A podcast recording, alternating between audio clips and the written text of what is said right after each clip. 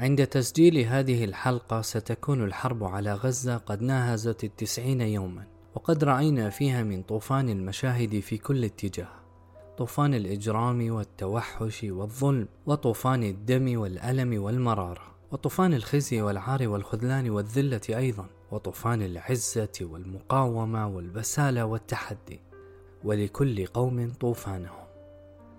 ويوم القيامة يرى كل واحد منهم طوفانه على نوعين فحسب طوفان من الحسنات أو طوفان من السيئات. أما الحديث في هذه السطور سيشملنا نحن طوفان الضعف والعجز وكيف يمكن أن نتخلص منه.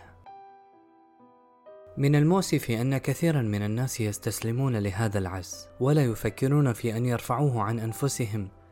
ويحسبون أنهم إذا عجزوا فقد برأوا من المسؤولية فإلى هؤلاء نتحدث. ولكي يكون الكلام لكل العاجزين فسننحدر بالكلام وننحط به حتى يشمل الجميع المؤمنين والكافرين الذين ينتظرون اليوم الآخر والذين يحبون الحياة الدنيا الذين يسعون إلى رضا الله والذين لا يفكرون إلا في مستقبلهم ومستقبل أولادهم. دعونا نفكر بعيدا عن الإسلام والأخلاق والإنسانية. بل ودعونا نترك أهل غزة للموت دون أن تطرف لنا عين. دعونا نفكر في أنفسنا فقط فلنفكر فقط كحيوانات تريد أن تعيش حياتها في رفاهية وأمن. المفاجأة هنا أنه حتى بهذا المنطق وحده يجب أن نفعل كل ما نستطيع لغزة.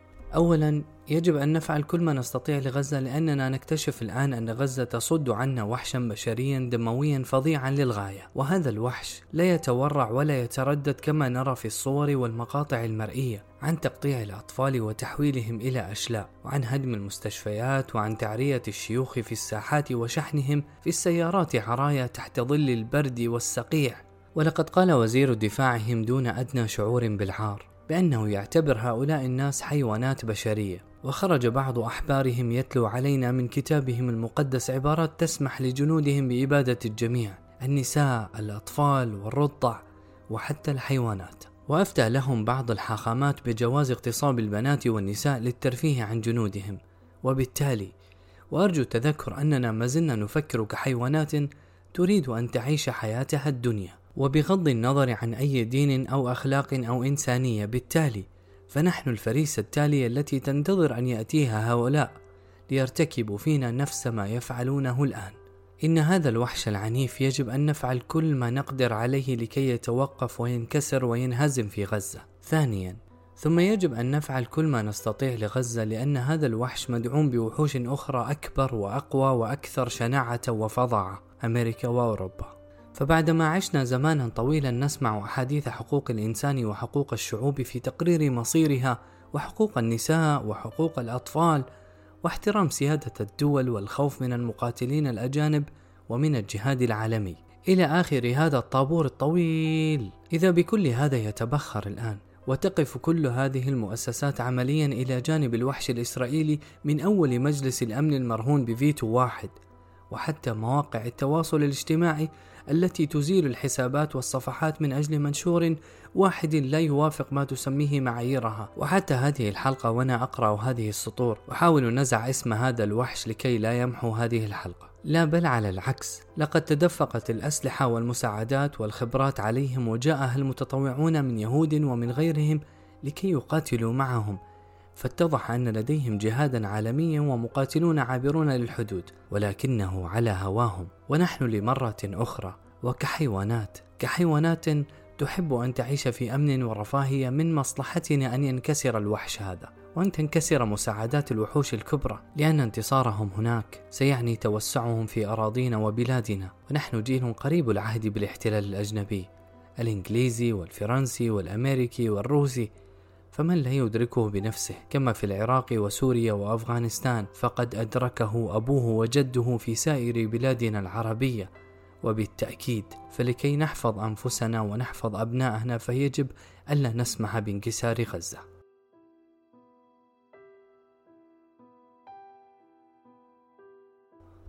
ثالثا ثم يجب أن نفعل كل ما نستطيع لغزة لأن هذا الوحش وهذه الوحوش الداعمة له. تعتمد بشكل أساسي ورئيسي ومفصلي على وحوش أخرى لا تقل قسوة ولا شراسة ولا تلمظة تلك هي الأنظمة العربية الحاكمة التي تقوم بدورها في تكبيل الشعوب وتقييدهم وتقوم بدورها في حصار غزة وتركها في مجاعة ومذبحة. لقد رأينا في هذه الأحداث أنهم يمتلكون قلوبا قاسية وغليظة وصخرية قلوبا لا تتحرك أبدا قلوبا قد نزعت منها الرحمة والشفقة. وكل ما يميز البشر ولم يبقى فيها إلا الوحشية الدموية. إنها أنظمة تتفرج مستمتعة على ما يجري. بل تريد أن ينتهي الأمر بسرعة وما لم تنطق به ألسنتهم الرسمية يتسرب إلينا عبر ألسنتهم الإعلامية وعبر التصريحات التي ينقلها الأجانب عنهم في صحافتهم وإعلامهم.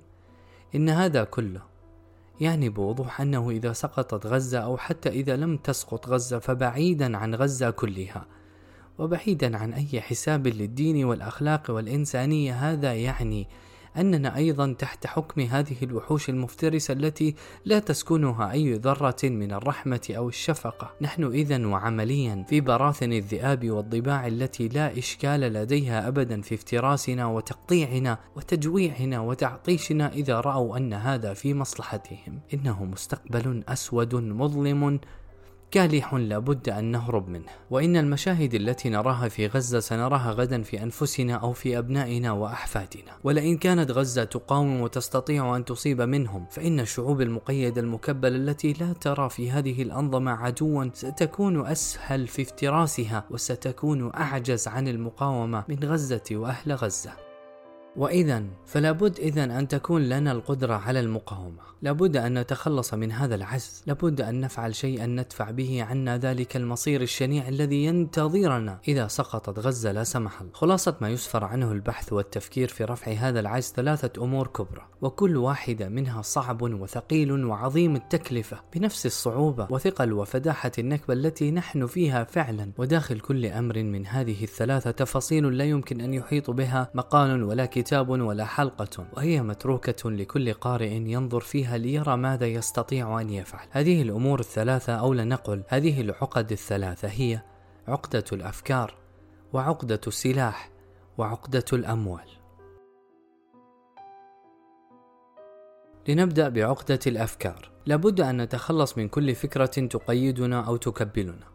إذا كانت هذه الوحوش لا تقدس شيئا ولا تحترم شيئا وتخترق بنفسها القوانين التي كتبتها والدساتير التي ألفتها فلماذا نحترم نحن هذه القوانين وهذه الدساتير؟ نحن إذا كنا مسلمين فسنعرف أنه لا طاعة إلا في المعروف ولا طاعة لمخلوق في معصية الله. هذه قاعدة قاطعة في ديننا. فلا شيء عندنا نحن المسلمين يسمو فوق القرآن والسنة. أعلق هنا فإذا كنت من الذين يقدسون حاكما ظالما في طاعة غير الله فهذا ليس مكانك. فأرجوك تنحى من هنا ودعنا في همنا. فأكرر هنا إذا كنا مسلمين فسنعرف أنه لا طاعة إلا في المعروف ولا طاعة لمخلوق في معصية الله. هذه قاعدة قاطعة في ديننا. فلا شيء عندنا نحن المسلمين يسمو فوق القرآن والسنة وكل قانون أو دستور أو تشريع يحل حراما أو يحرم حلالا فهو باطل من واجبنا أن نعصيه ما استطعنا أو نقاومه ما استطعنا أو نغيره ما استطعنا. فحتى لو صدر الباطل عن حاكم عادل فلا طاعة له. فكيف إذا صدر عن حاكم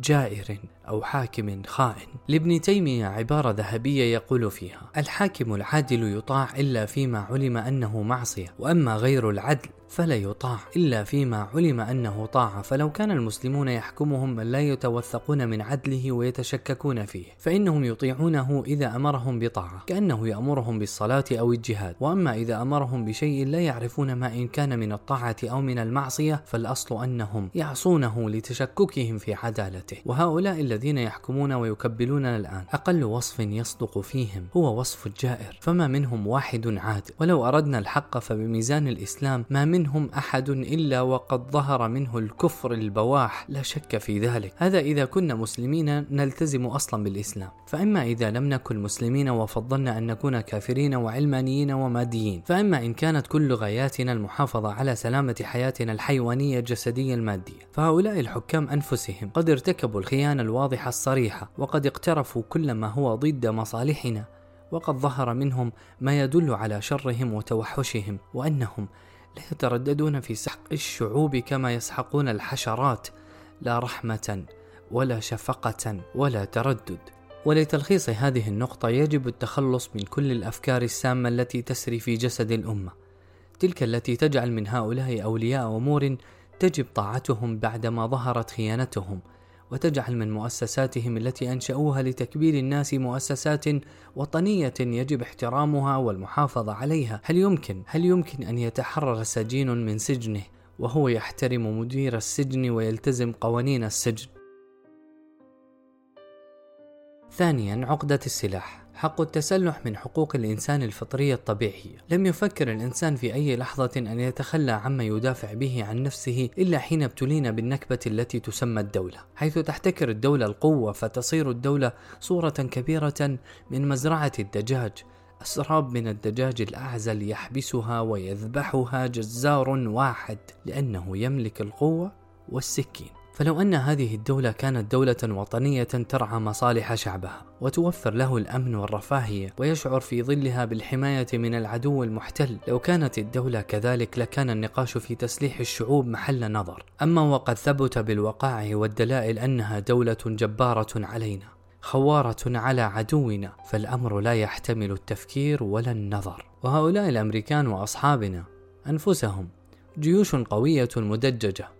وشعوب مسلحة أيضا لم يستطع الديمقراطيون بعد الجهد أن ينزعوا من شعبهم حق التسلح، وأما أصحابنا فهم يحبذون أن يتدرب شعبهم على المزيد من التسلح واستعمال المزيد من الأسلحة. يجب أن تسعى شعوبنا إلى حق التسلح. التسلح هو الأمر الوحيد الذي سيجعلنا نستطيع المقاومة، حتى لو هزمنا في النهاية، فسنهزم في ساحات القتال لا تحت يد من يتفننون في التعذيب والتقطيع والتجويع وانتهاك الأعراض. ويمكن أيضا أن ننتصر أو قد نصل إلى صيغة لا غالب ولا مغلوب فنحسن وضعنا في الحياة. لما احتكرت السلطة السلاح صارت البلطجية الأكبر. صارت المسلح الذي يذبح ما يشاء من الناس لا قانون لا قضاء لا صحافة إلا بالقدر الذي يسمح به أو بالقدر الذي يحقق له مصالحه. ونحن أمة تتعب الآن من عد مذابحها التي لم يحاسب فيها أحد. السلطة في بلادنا ليست إلا عصابة مسلحة، عصابة تملك أن تجعل إجرامها قانونا ودستورا، تضع عليه لافتات مصلحة الوطن والأمن القومي وحماية الشعب إلى آخره من هذه الترهات والخرافات.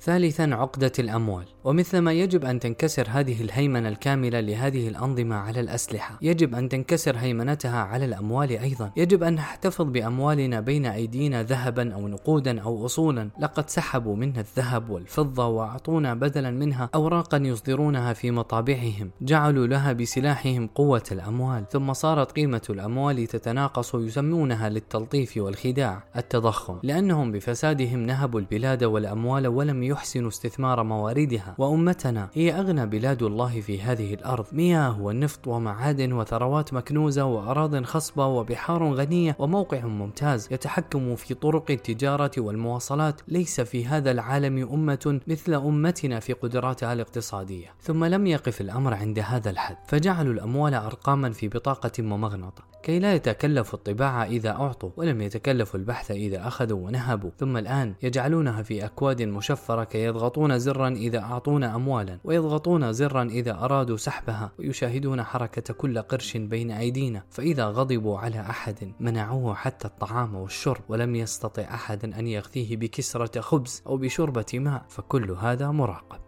كلما سحبنا أموالنا من بنوك هذه الأنظمة استطعنا أن نفعل بها ما نريد أو ما نقدر عليه. حتى لو سنعيش حياتنا على المقايضة بالسلع والخدمات فهذا أحسن من أن تكون ثرواتنا في يدهم يضيعونها في ملذاتهم أو في خياناتهم أو يصادرونها بجرة قلم أو بضغطة زر. بمنطق الإسلام يجب أن نثور على هذه الأوضاع وأن نقاتل عن إخواننا قبل أن نقاتل عن أنفسنا وأن ندافع عن مسرى نبينا قبل أن ندافع عن أبنائنا. وبمنطق الكفر والحياة الرخيصة أيضا. يجب أيضا أن نثور على هذه الأوضاع وأن ننتزع حياتنا الطبيعية كما يعيش الناس. وساعتها سنرى أن غزة تمثل تجربة حية أمامنا. وساعتها ستوجب مصلحتنا الرخيصة علينا أن نسارع في إنقاذ غزة لأنها حصن. إذا انهار فسيزداد توحش هذه الوحوش الغبية والجائعة. المقاومة ليست أمرا سهلا يا إخوتي ولكن لا حياة بدونها. والذي يقاوم ينتصر أو يستشهد أو حتى ينهزم وقد أدى ما عليه أمام الله ثم أمام أبنائه أبنائه وأمام التاريخ والله يوفيه أجره يوم القيامة. وأما الذي يذل ويخضع ويستكين فسيدفع من تكاليف الذل أكثر مما حاول أن يتجنبه من تكاليف المقاومة. وسيرى نفسه وأبناءه بعده يفعل بهم